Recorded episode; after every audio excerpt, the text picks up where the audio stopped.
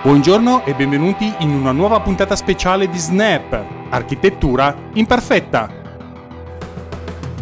Io sono Roberto Marin, architetto libero professionista e BIM specialist e voi state ascoltando il podcast che parla di architettura e tecnologia del network Runtime Radio, la Radio Geek. Questo è il quarto speciale di questo podcast e in questo caso, come negli altri, si tratta di un crossover Spesso sovente avete sentito nelle onde di Runtime Radio la voce di Alex Raccuglia e penso che non abbia bisogno di presentazioni, ma in questo speciale ci ha accompagnato Simone Gusella che probabilmente non avete sentito spesso nei microfoni di Runtime Radio per il semplice fatto che è stato molto occupato, però ha un bellissimo podcast che si chiama Il velo di Maya che ha lasciato un po' a se stesso ma da come trasparirà anche dalla puntata riuscirà a riprendere a breve. Quindi molto felice per questa notizia abbiamo deciso di fare questo speciale a tre voci per parlare delle novità di Unreal Engine 5 e delle novità che ha tirato fuori dal cappello Nvidia con uno sfondo diciamo del tutto discutibile. Come capirete anche durante il corso della puntata, lo sfondo era assolutamente inguardabile. Bene, vi lascio alla voce di noi tre che abbiamo fatto questa live insieme, mi è piaciuta molto, penso che sia molto istruttiva anche dal punto di vista non solo delle novità ma anche delle esperienze portate in campo dai tre conduttori e quindi, come sempre, prima di lasciarvi alla registrazione audio di questa live a tre voci, vi saluto di cuore e vi rimando alla prossima puntata di Snap, Architettura Imperfetta, un podcast color grigio ciliegia. Cari amici che ci state seguendo in diretta e quelli che ci seguono indirettamente, benvenuti a questo super totale globale mondiale crossover. Io sono Alex Raccuglia, ma qui con me abbiamo da Snap Architettura perfetta, il nostro amico Roberto Marin, architetto appassionato di tecnologia. E da Il Velo. Eh, il Velo di Maya che vabbè è mezzo morto.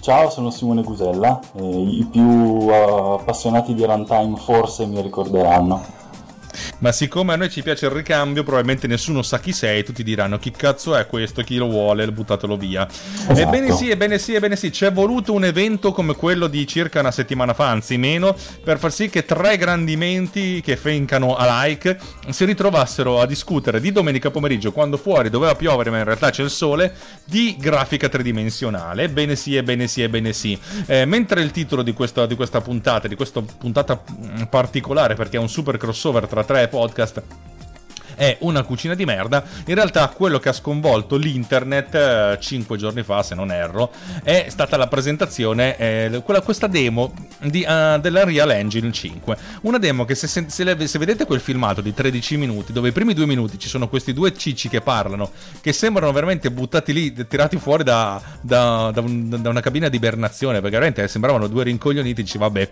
vediamo che cosa hanno fatto, e poi hanno uscito un, un qualcosa che non sta né in cielo né in terra. Ehm, allora, però non voglio essere io a, a, mani- a, anzi, a manipolare, a essere ad accentrare tutta la cosa. Vorrei che della grafica 3D di Unreal ci parlasse un secondo Simone. Va bene, ti ringrazio. Allora, Unreal, vabbè, innanzitutto per chi non lo conosce è uno dei motori grafici più, più famosi e più potenti, più utilizzati, più più più più.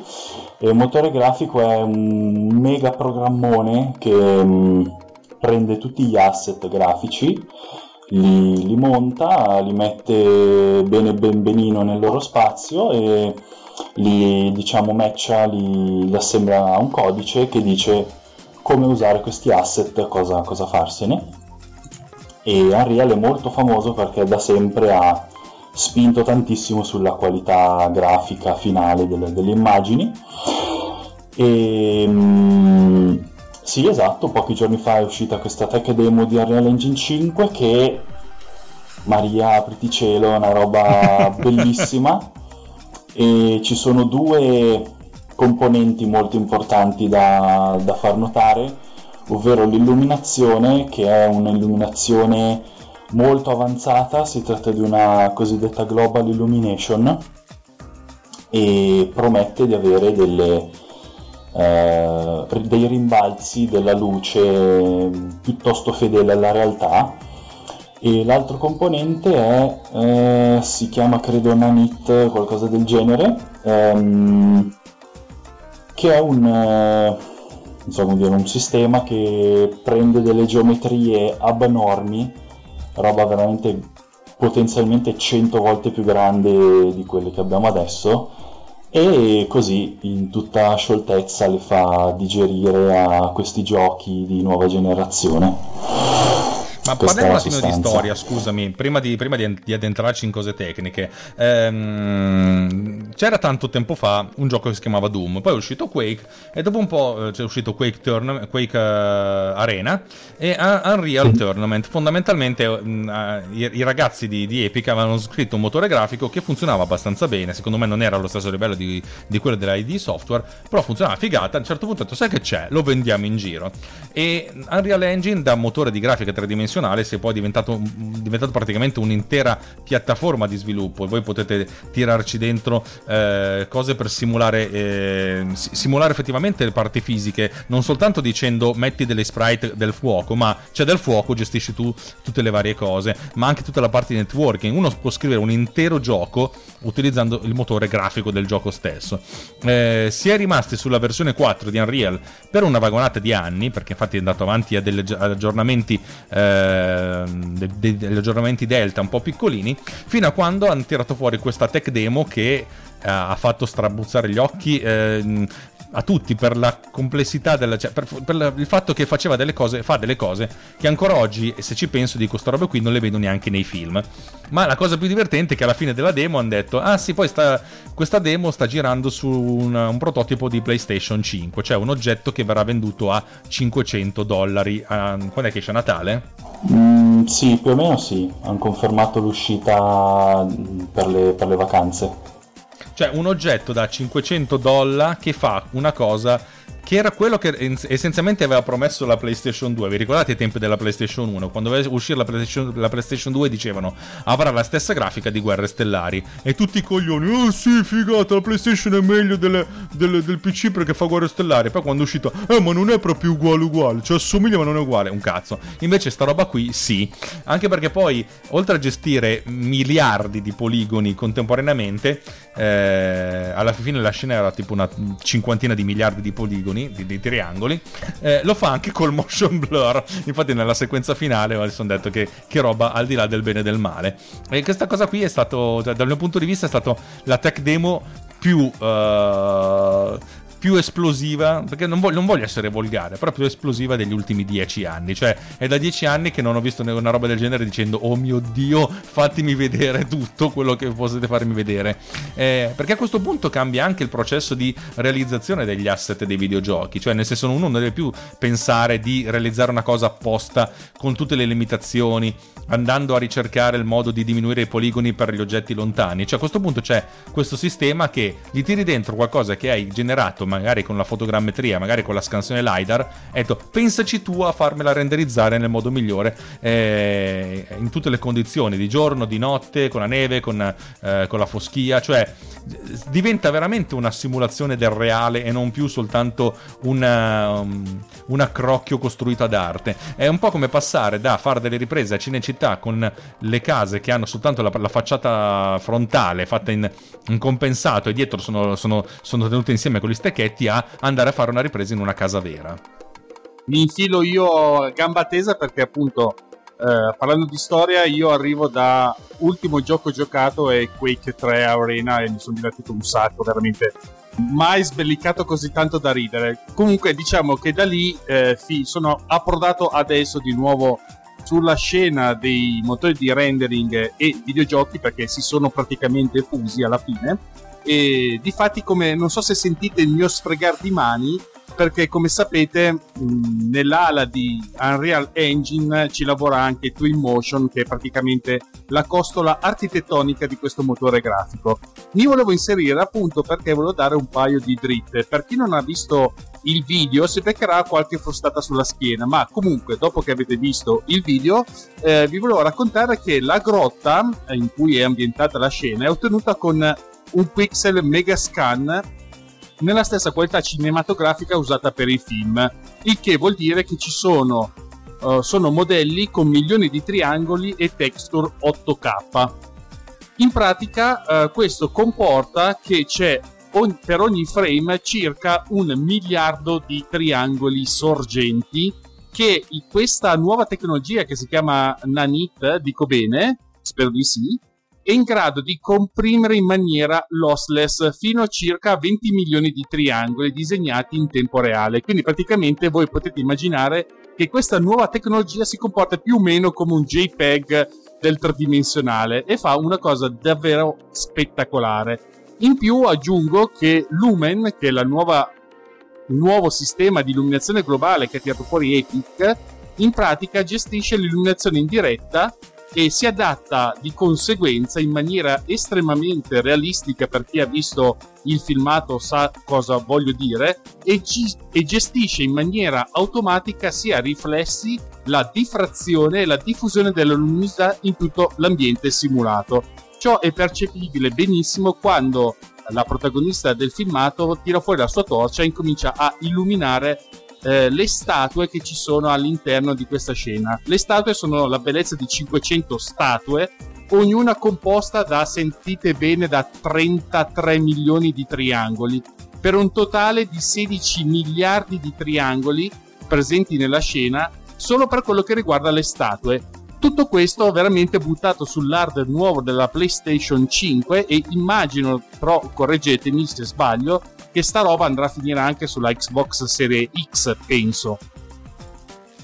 Ma sì, perché Unreal credo che giri dappertutto. Già hanno fatto, annunciato. Sì, sì, questo motore ci sia anche per, per smartphone e, iPad, e, tablet. Per cui, cioè, indipendentemente dalla, dalla, dalla, dall'architettura sottostante, si tratta di veramente di qualcosa di epico eh, dal mio punto di vista di Epic appunto. Ma la, la, cosa, la cosa, ridicola che, ed è secondo me l'hanno fatta apposta è che in tutta questa demo la cosa che non ho sopportato che mi ha fatto cagare sono stati i movimenti del, del personaggio principale mm, che ho trovato veramente molto eh, indietro di dieci anni rispetto a, a quello che vedevo uh, tutto attorno. Probabilmente l'hanno fatta apposta per sottolineare il fatto che fosse giocabile. E se ci fosse stato le tre quest'anno questa demo sarebbe stata eh, effettivamente utilizzabile da, da, da chi sarebbe stato presente in fiera eh, io, io, devo dire che sono stato ehm, colpito da questa tecnologia, un po' come si diceva all'inizio, all'inizio di Jurassic Park. All'inizio anch'io sono stata colpita da questa tecnologia.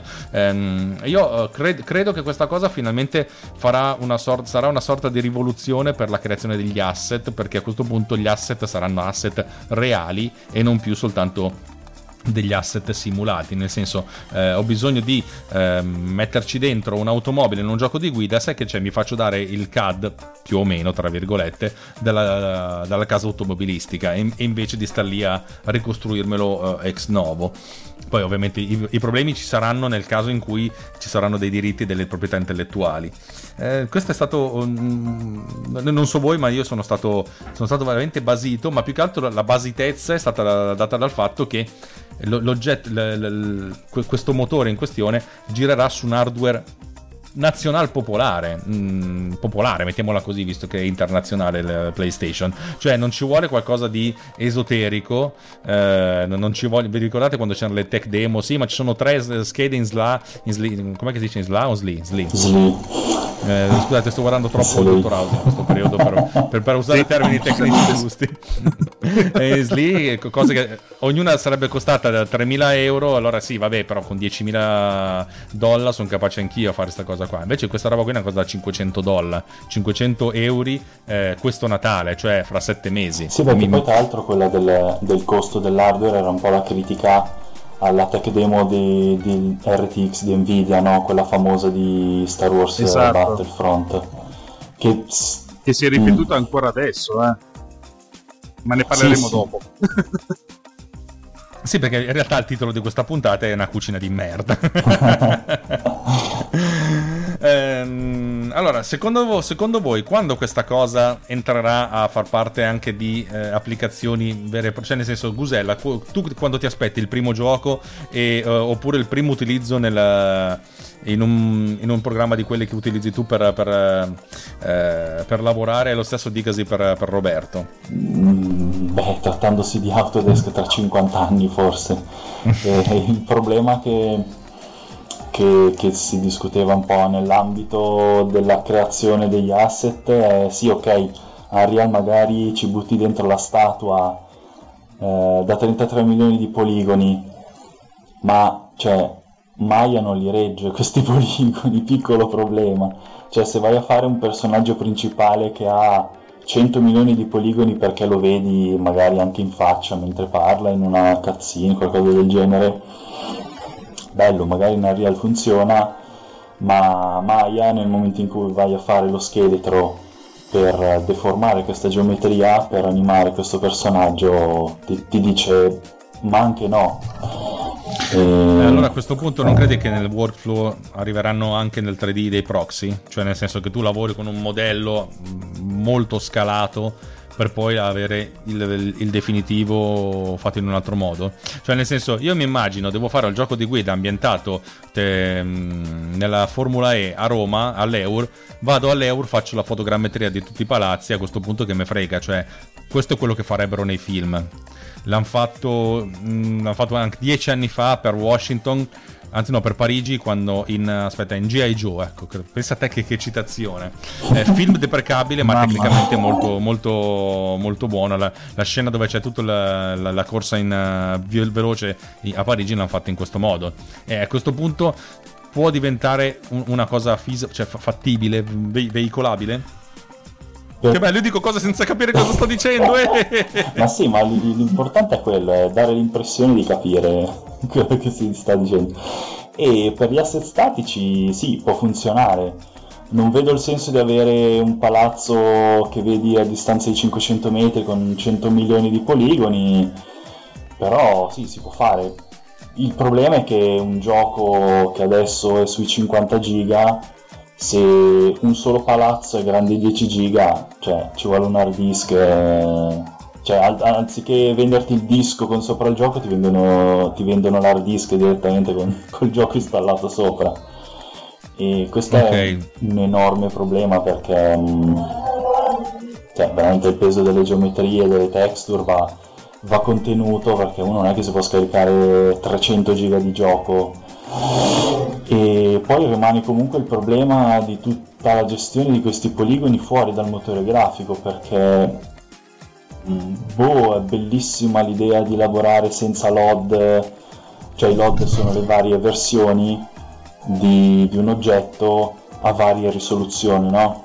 Eh, se devi stampare un francobollo non lavori con un'immagine in 16k, cioè un'immagine in 512 fa la stessa cosa eh, questo è il principio. E... Scusa, intanto ci interrompe sì. Paolo da, dalla chat che dice che l'engine mi sembra sarà disponibile nelle prime versioni per metà 2021 mm-hmm. e hanno mhm. detto che sarà possibile iniziare a sviluppare con nuove funzioni già dai prossimi aggiornamenti della versione 4. Grazie della, della precisazione. Ma io, come detto, noi siamo tre, non sapevamo cosa fare oggi pomeriggio, eh, non, non, potevamo incontrarci perché abitiamo praticamente in tre regioni diverse per berci una birra. Ho detto, sai che c'è? Diciamo due cazzate su queste robe che sono arrivate. Esatto, esatto. Il metodo runtime funziona sempre. no, dai, non è vero. Allora, fondamentalmente, invece... Vai. Eh, scusate, volevo soltanto ancora aggiungere una cosa, che è una tecnologia che è passata un po' eh, di secondo piano, ma la tecnologia Niagara, che è praticamente uno strumento che gestisce le particelle. Eh, infatti, come avete potuto notare, per chi ha guardato il, il filmato, sia eh, diciamo il movimento degli uccelli, ma soprattutto il movimento degli insetti che erano diciamo colpiti dalla luce, avevano una, un movimento molto fluido, molto naturale, appunto perché eh, riesce eh, a gestire le particelle, in questo caso si intende particelle ma anche oggetti, in modo molto molto più naturale, come è stato utilizzato per esempio con lo stormo di pipistrelli che c'era in quel momento, o ehm, diciamo l'interazione tra una particella e l'altra. E davvero è anche qui è una tecnologia che francamente non si era visto prima nel senso un, una gestione di questo tipo e soprattutto l'interazione tra le varie particelle eh, è una cosa nuova che anche lì mi ha lasciato molto molto sbalordito. Non so voi ma io sono rimasto veramente con la bocca assolutamente ehm, spalancata soprattutto nella parte finale perché davvero nella parte finale eh, si è potuto vedere eh, praticamente tutta questa potenza di calcolo, questa capacità di eh, trasferire anche il, l'azione tra eh, quello che può essere anche una pietra con il personaggio in modo molto naturale. Infatti, verso la parte finale del filmato, il personaggio spiccava il volo e, e praticamente si poteva vedere l'interazione di questo personaggio sulle, sulle pietre che toccava o nel momento in cui atterrava ed era del tutto naturale. Assolutamente sì, mi ero dimenticato della parte particellare. In realtà io sono rimasto talmente estasiato dalla, dal lightning e dalla, dalla, geometria perché stavo pensando, facendo un parallelo con eh, gli effetti speciali eh, on set mh, mm, de, de, della serie The Mandalorian su Disney Plus. Praticamente la serie racconta un, degli avvenimenti che si svolgono nel, nell'universo di Guerre Stellari dopo, qualche anno dopo la fine del ritorno dello Jedi. E insomma, molti, molte delle set extension sono state fatte direttamente sul set utilizzando dei grandi pannelli pannelli LCD che ricoprivano tutto attorno il, il set con, eh, collegati in uh, motion control con la camera che stava riprendendo in modo tale che questi, le pareti proiettassero quello che guardava la, la, camera. Ecco, questa cosa già si era vista in un paio di, di, situazioni, in un commercial e in questa serie qui in particolare, però mm, se a questo punto la potenza è tale per cui la set extension può essere fatta con qualsiasi cazzo di cosa ci viene in mente. E questa cosa qui anche dal punto di vista della realizzazione cinematografica cambia tutto perché ehm, utilizzare delle, della, delle, degli oggetti veri eh, riprendendoli in camera Prima di tutto aumenta il realismo perché non si deve più utilizzare il green screen che ha il problema di, eh, di emettere luce verde, di conseguenza la, la, l'illuminazione sui soggetti eh, va anche corretta. E tra l'altro i, i soggetti, gli attori risultano anche loro stessi più dentro l'azione. Questa cosa qua, dal mio punto di vista, è, è l'inizio di una, di una, grande rivoluzione. Su, su questa roba, come qua, probabilmente ne vedremo di iper bellissime. Eh, scusate se non abbiamo altro da aggiungere a questa super figata, eh, vorrei invece parlare della, del, di quello che dà il titolo a questa puntata. Una puntata che vogliamo mantenere relativamente breve perché fra poco c'è un altro podcast e noi ci siamo infilati così come se, come se niente fosse, senza nemmeno quasi chiedere il permesso. Cioè l'abbiamo chiesto, ce l'ha andato a fatica, ma va bene così. Eh, cioè la cucina di merda. Eh, ora, io non so se voi avete visto la, il keynote di, di Nvidia. No. Non hai visto il keynote di Nvidia? Sì. No. Allora, Nvidia, allora, ogni anno Nvidia verso questo, in questo periodo fa il suo chinotto uh-huh. eh, che va visto perché essenzialmente è la versione tamarra di, di, quello di Apple dal punto di vista estetico, sì, esatto. dai contenuti non è così. Cioè in pratica voi prendete eh, uno dei film che vince l'Oscar, quelli seri, posati, eh, eleganti, ed è il keynote di Apple, e invece eh, il keynote di Nvidia è Fast and Furious. Proprio, ma Fast and Furious è quello dove ci sono la gente, la gente, che prima era nemica e poi diventa amica e che si picchia, ecco. Eh, il, il, il, CEO di, di, Nvidia è questo tizio uh, di origine, se non sbaglio, ah, asiatica, che però eh che sta, che sta, in, eh, sta in California, si presenta sul palco sempre con questo giubbotto di pelle e sì. tira fuori i, i, device proprio dicendo una volta, una volta ha tirato fuori una scheda da, da diversi chili e detto ah figata sta roba qui cioè praticamente lo faceva in maniera molto zarra quest'anno dato che c'è lockdown non hanno potuto fare il chinotto hanno fatto un chinotto pre-registrato cioè non era in diretta diviso in nove parti che si trova su youtube Interessante perché mentre il mondo sta andando verso il video verticale, loro hanno fatto un, video, un keynote in 2.35 in 4K. Detto, cazzo ce ne frega, noi facciamo il cinema. E sto tizio qui, in, in quella che potrebbe essere la sua cucina, ma in realtà è un set uh, di ripresa si è presentato sempre col suo giubbotto di pelle e tirando fuori dal forno uh, schede grafiche come se fossero delle torte, schede grafiche da 8 kg. E, e questa presentazione sì. è, è, interessante perché eh, i contenuti sono anche relativamente seri, ma la forma è completamente folle, fa, fa assolutamente ridere. E salutiamo intanto al 9K, al 9000 eh, che ci saluta in, in chat. Eh, noi, fate domande e noi risponderemo con cose che non c'entrano niente. E dicevo, la cosa che a me più ha impressionato di, questa, di questo keynote, ovviamente nel keynote si parla tantissimo di schede eh, super high-end, eh, super computer, eccetera, eccetera, eccetera. La, la cosa interessante interessante che loro puntavano, mentre hanno puntato tantissimo sulla fascia alta e l'utilizzo delle schede grafiche, cioè dei processori dedicati per velocizzare l'intelligenza artificiale, il machine learning e la, l'analisi, dei, l'analisi, dei, dati, eh, sulle schede tra virgolette di fascia bassa, fascia bassa fa ridere, noi stiamo aumentando talmente il realismo e abbiamo, siamo arrivati al punto tale di sviluppo sull'intelligenza artificiale che computazionalmente costa di meno fare un rendering a bassa risoluzione, a bassa qualità e poi fargli aumentare la risoluzione e la qualità alla, alla parte di, machine, di, di intelligenza artificiale. Eh, l'esempio che portava è: noi abbiamo fatto renderizzare una vagonata di immagini 16K e poi le abbiamo ridotte a 480p eh, e per poi per fare il training nostre, del nostro modello di machine learning ehm, poi, o deep learning per poi far sì che a questo punto il rendering viene fatto a 540p senza anti-aliasing per poi fare l'upscaling a 1080 ma con una qualità uh, stratosferica. Cioè immaginatevi un rendering senza anti-aliasing cioè tutto cubettoso e poi riportato in alta risoluzione raddoppiando la risoluzione orizzontale e verticale con, uh, con tutto quanto che ha a posto.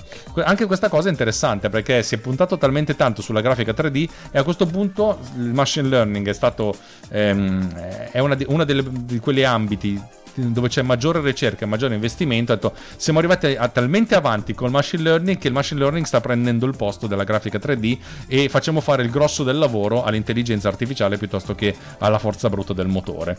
Eh, voi come, come vedete questa cosa, Roberto?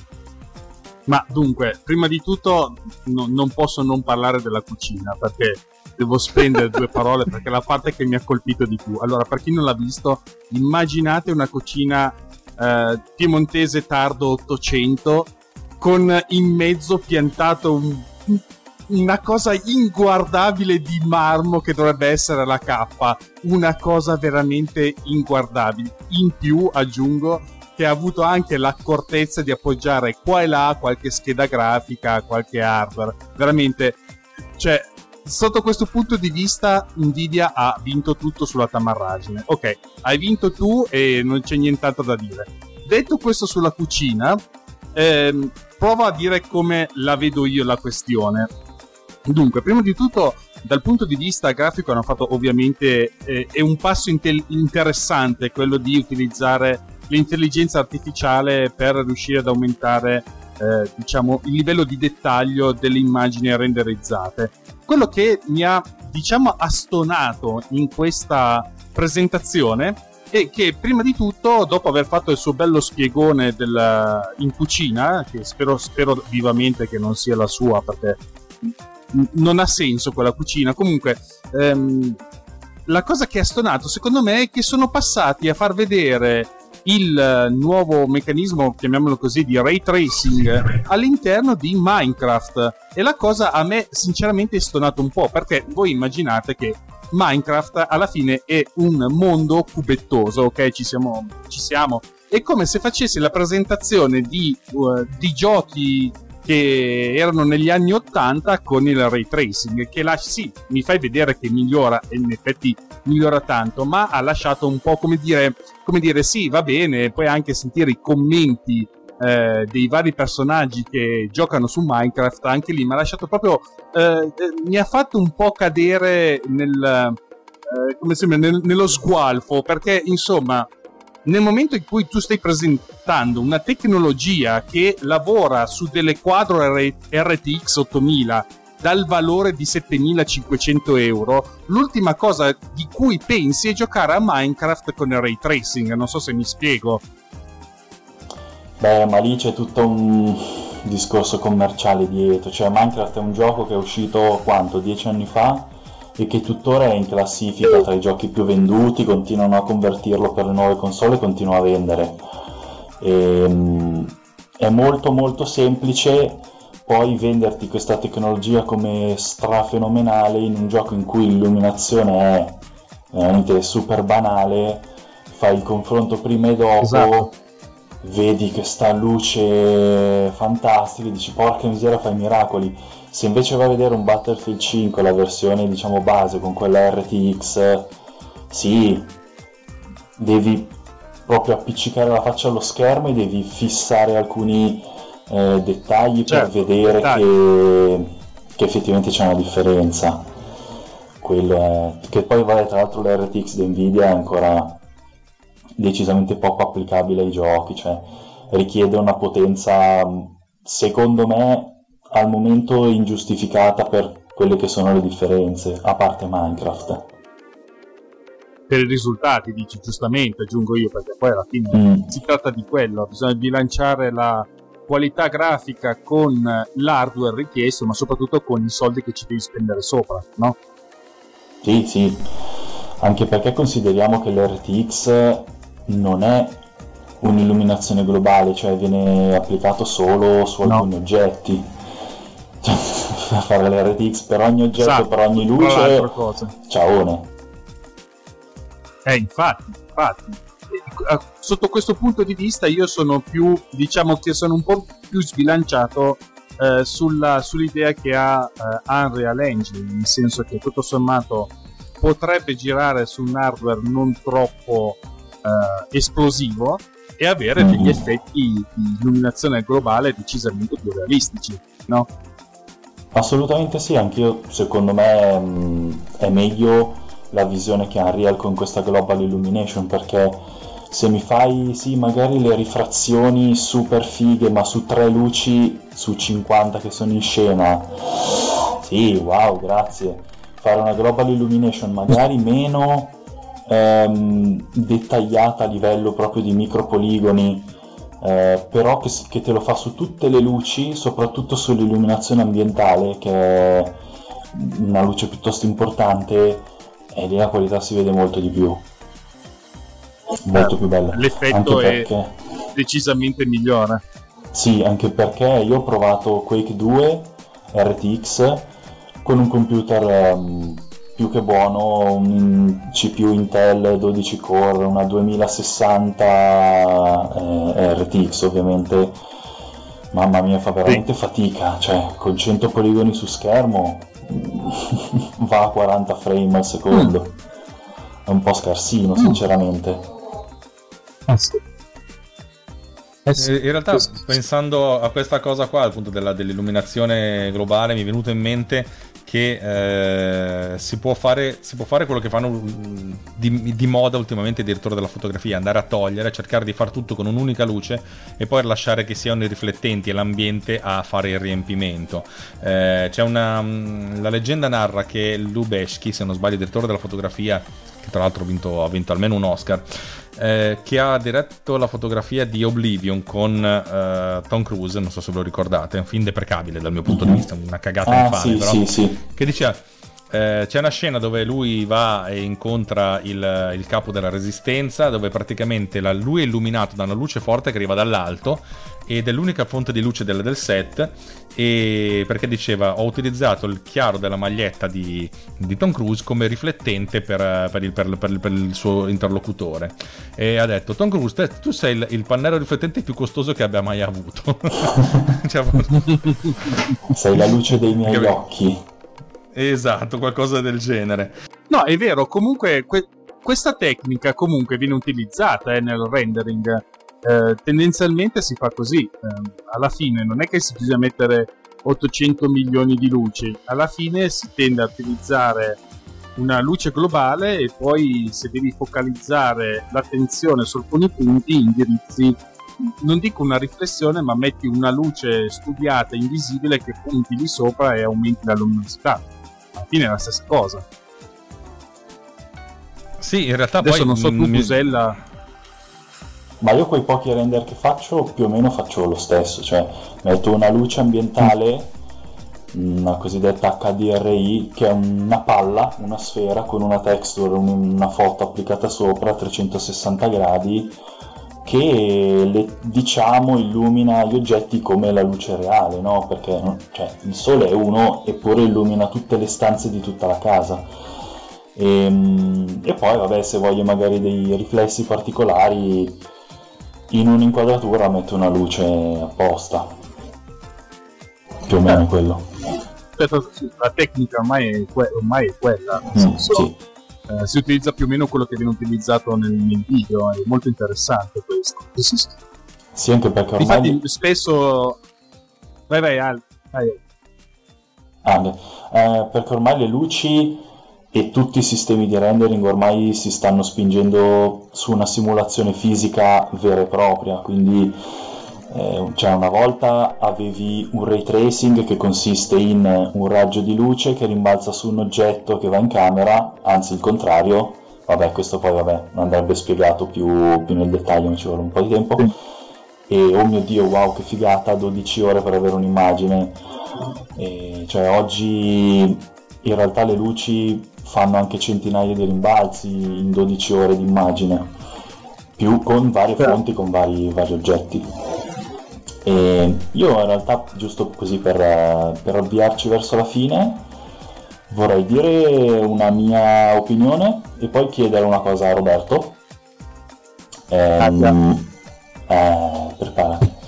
Vorrei dire che mm, secondo me la tecnologia di Unreal Engine 5 quello che ci hanno fatto vedere è tanta roba però per i giochi mh, mm, dal punto di vista della produzione quello che, tutto quello che viene prima dell'engine è ancora poco praticabile al momento.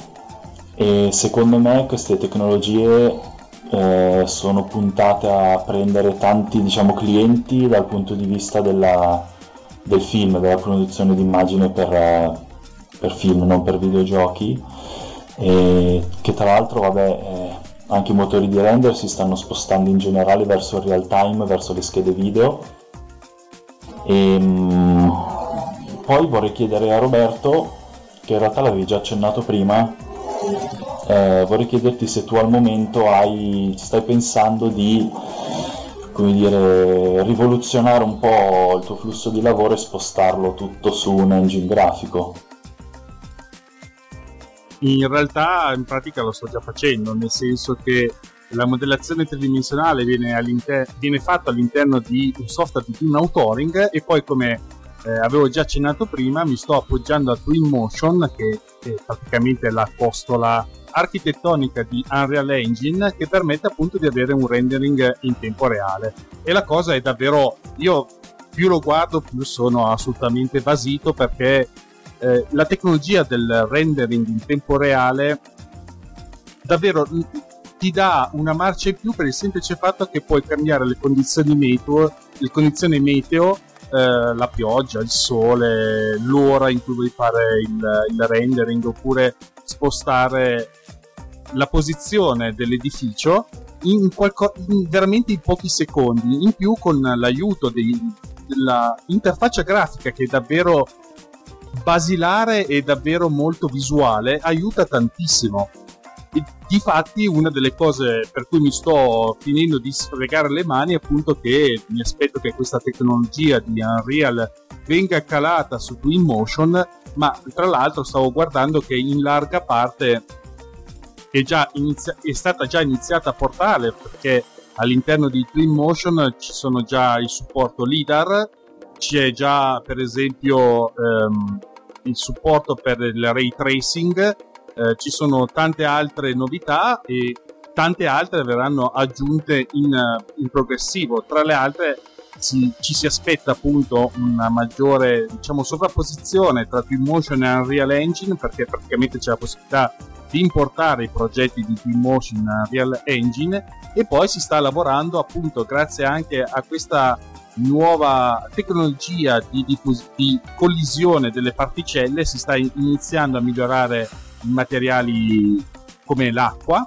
oppure il, l'effetto della, della pioggia perché anche questa è una cosa molto interessante perché quando si utilizza Twinmotion eh, hai proprio la possibilità di vedere l'edificio o l'ambientazione tutto in, um, in pochi secondi modificando uh, l'ambientazione, quindi puoi avere la neve, puoi avere un sole appena dopo piovuto, tutte cose molto interessanti dal punto di vista architettonico, senza considerare che in realtà eh, Twinmotion punta ai video, non punta al rendering statico. Tant'è che appunto eh, proprio stamattina ho fatto vedere un, un, lavoro che sto facendo io come progetto personale, giusto per impratichirmi su Twinmotion, eh, ho fatto vedere ad Alex che mi aveva chiesto, visto che gliene stavo parlando, mi aveva chiesto di vedere un'immagine e penso che nel giro di due minuti gliel'ho fornita perché praticamente il rendering a video è già fatto, bisogna soltanto aspettare che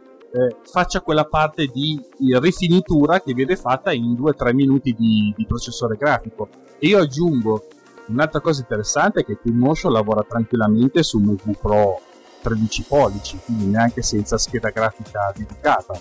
Immagino però che per riuscire a sfruttare tutta questa roba qua che sta buttando dentro Unreal Engine eh, ci sarà bisogno di una eGPU come minimo per il mio portatile.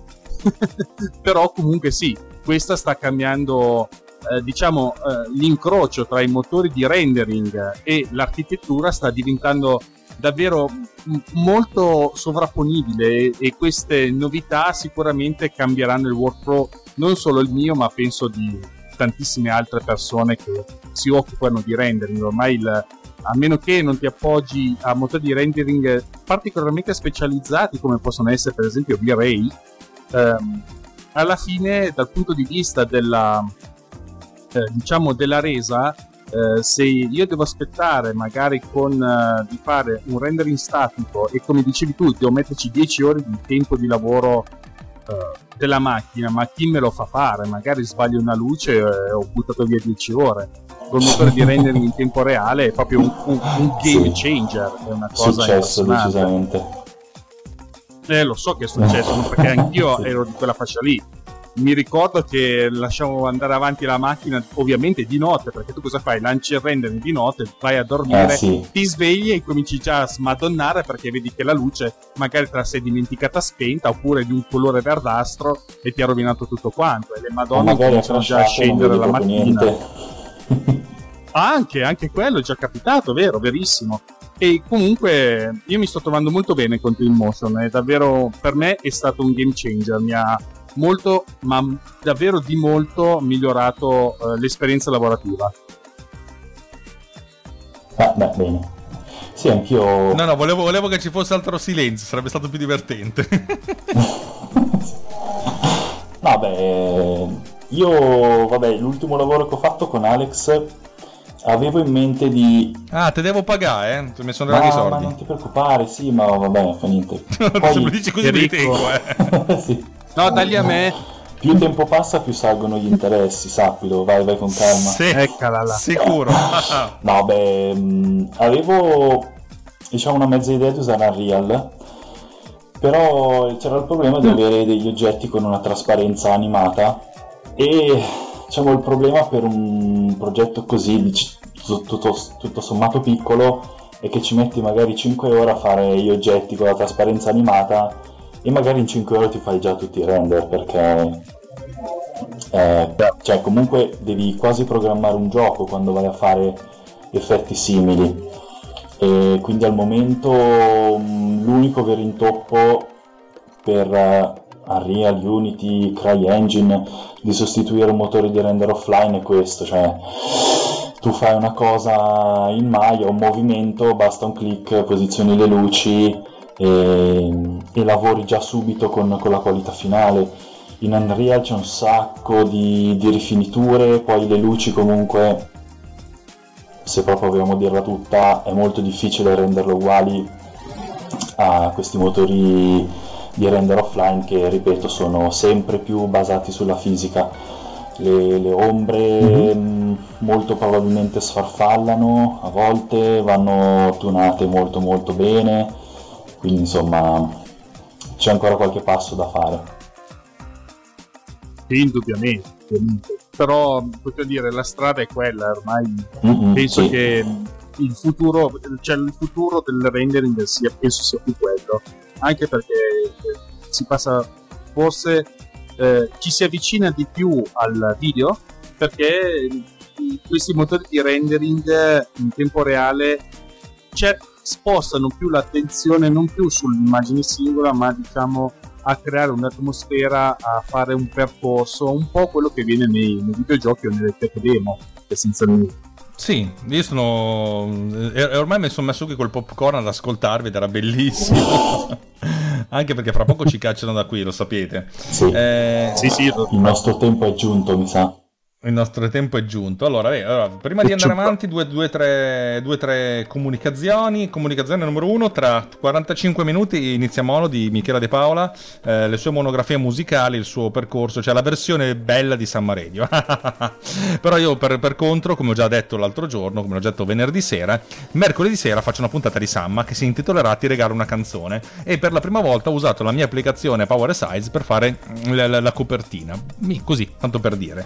Eh, Ehm, che altro dobbiamo aggiungere? Ah sì, appunto, il 22 gen- giugno c'è il chinotto di, di, Apple che noi commenteremo con tutti i kinotters e questa volta sarà anche in video, per cui sentirete le nostre voci vedendo il video di Apple. sarà bellissimo e folle nello stesso tempo. Ehm, ah no, alle 17 mi ha detto che inizia, continua a cambiare orario. Fra 15 minuti inizia, fra 14 minuti inizia, per cui rimanete connessi. Eh, dove vi possiamo trovare a voi due ragazzuoli? Boh, io non so dove sono non so dove mi trovo. Ottimo. Eh, Simone Gusella lo, lo, trovate a casa sua che, che, che, poi vi butta via, vi, vi mette sì, su, una, su, una, moto. Ah, beh, se volete Mentre... scrivermi su, sui vari gruppi Telegram, so, MDB, programmi videoludici, Tecnopilz, Riot, eh, giù di lì, dai. È vero, su Tecnopills Riot trovate tutti quanti. Eh, io questa cosa la dico per, per, quelli che magari ascoltano me e non ascoltano gli altri o viceversa. Eh, dove troviamo il buon Roberto Marin? Beh, intanto mi trovate lì a tirare le orecchie al buon Simone, Simone Gusella perché il suo podcast, che è il velo di Maia, era veramente bello e lo sprono tantissimo a riprenderlo perché sarebbe anche poi ora. Detto questo, invece, io sono autore del podcast meno male. Eh, invece io sono autore del podcast eh, Snap Architettura Imperfetta che troverete nei vostri podcatcher ogni venerdì mattina essenzialmente dove parlo di architettura e tecnologia e molti altri ar- argomenti per cui anche un po' di esperienza personale che non fa mai male e probabilmente mi troverete spesso anche nelle onde di Summer Radio assieme al buon amico Alex a parlare di musica e divertimento e soprattutto tanta birra. Assolutamente la birra è fondamentante. Eh, a me, visto che questo, questo, questa puntata uscirà su tutti i canali, anche che ne so, su quello di, di, di, mm, su quello di, lettura e su quelli di filosofia di Runtime, vi ricordo che sono su Tecnopills eh, e se volete discorrere il gruppo Telegram è Tecnopills, eh, Run, eh, un 2-3 ce la posso fare, eh. telegram.me slash Tecnopills sì. telegram.me slash Tecnopills Riot. Scusate un attimo di buio, non mi ricordavo come cazzo si chiama il gruppo. Vabbè, vabbè. Vabbè, dai. se volete venire, minuti... invece venire a trovare me, potete trovarmi su t.me slash snapper architetti, che è appunto il posto ideale dove parlare di architettura e tecnologia. E spero di averti tirato fuori da questa impasse Alex. Mm, sicuramente sì sicuramente no. Va bene ragazzi eh, ci siamo dati tutto quanto siamo andati anche sin troppo lunghi. Non so se editerò questa puntata ci proverò altrimenti lasceremo tutto come, come è arrivato. No in realtà lo farò perché faccio, faccio, sono una brava persona. Come c'hai Signori... tutti i programmini che fanno il lavoro al posto tuo eh. Eh, magari lo faccio solo al posto mio. Eh, sì, sì, sì. In realtà poi ho cercato di, di introdurre nelle api di riconoscimento del, del, test per fare speech to text ed è bellissimo cosa viene fuori. Cioè, potrebbe essere diventare una, nuova, una nuova branca della poesia. Tu, tu, parli e poi viene fuori il testo che ha, capito, che ha capito il computer che non ha capito un cazzo, ovviamente. Bene, direi che ci salutiamo e lasciamo lo spazio a Michele De Paola con suo mono. Che dite? Ah sì, dai, leviamoci. Ok, allora salutiamo tutti quanti. Ciao a tutti ragazzi. Ciao. Ciao.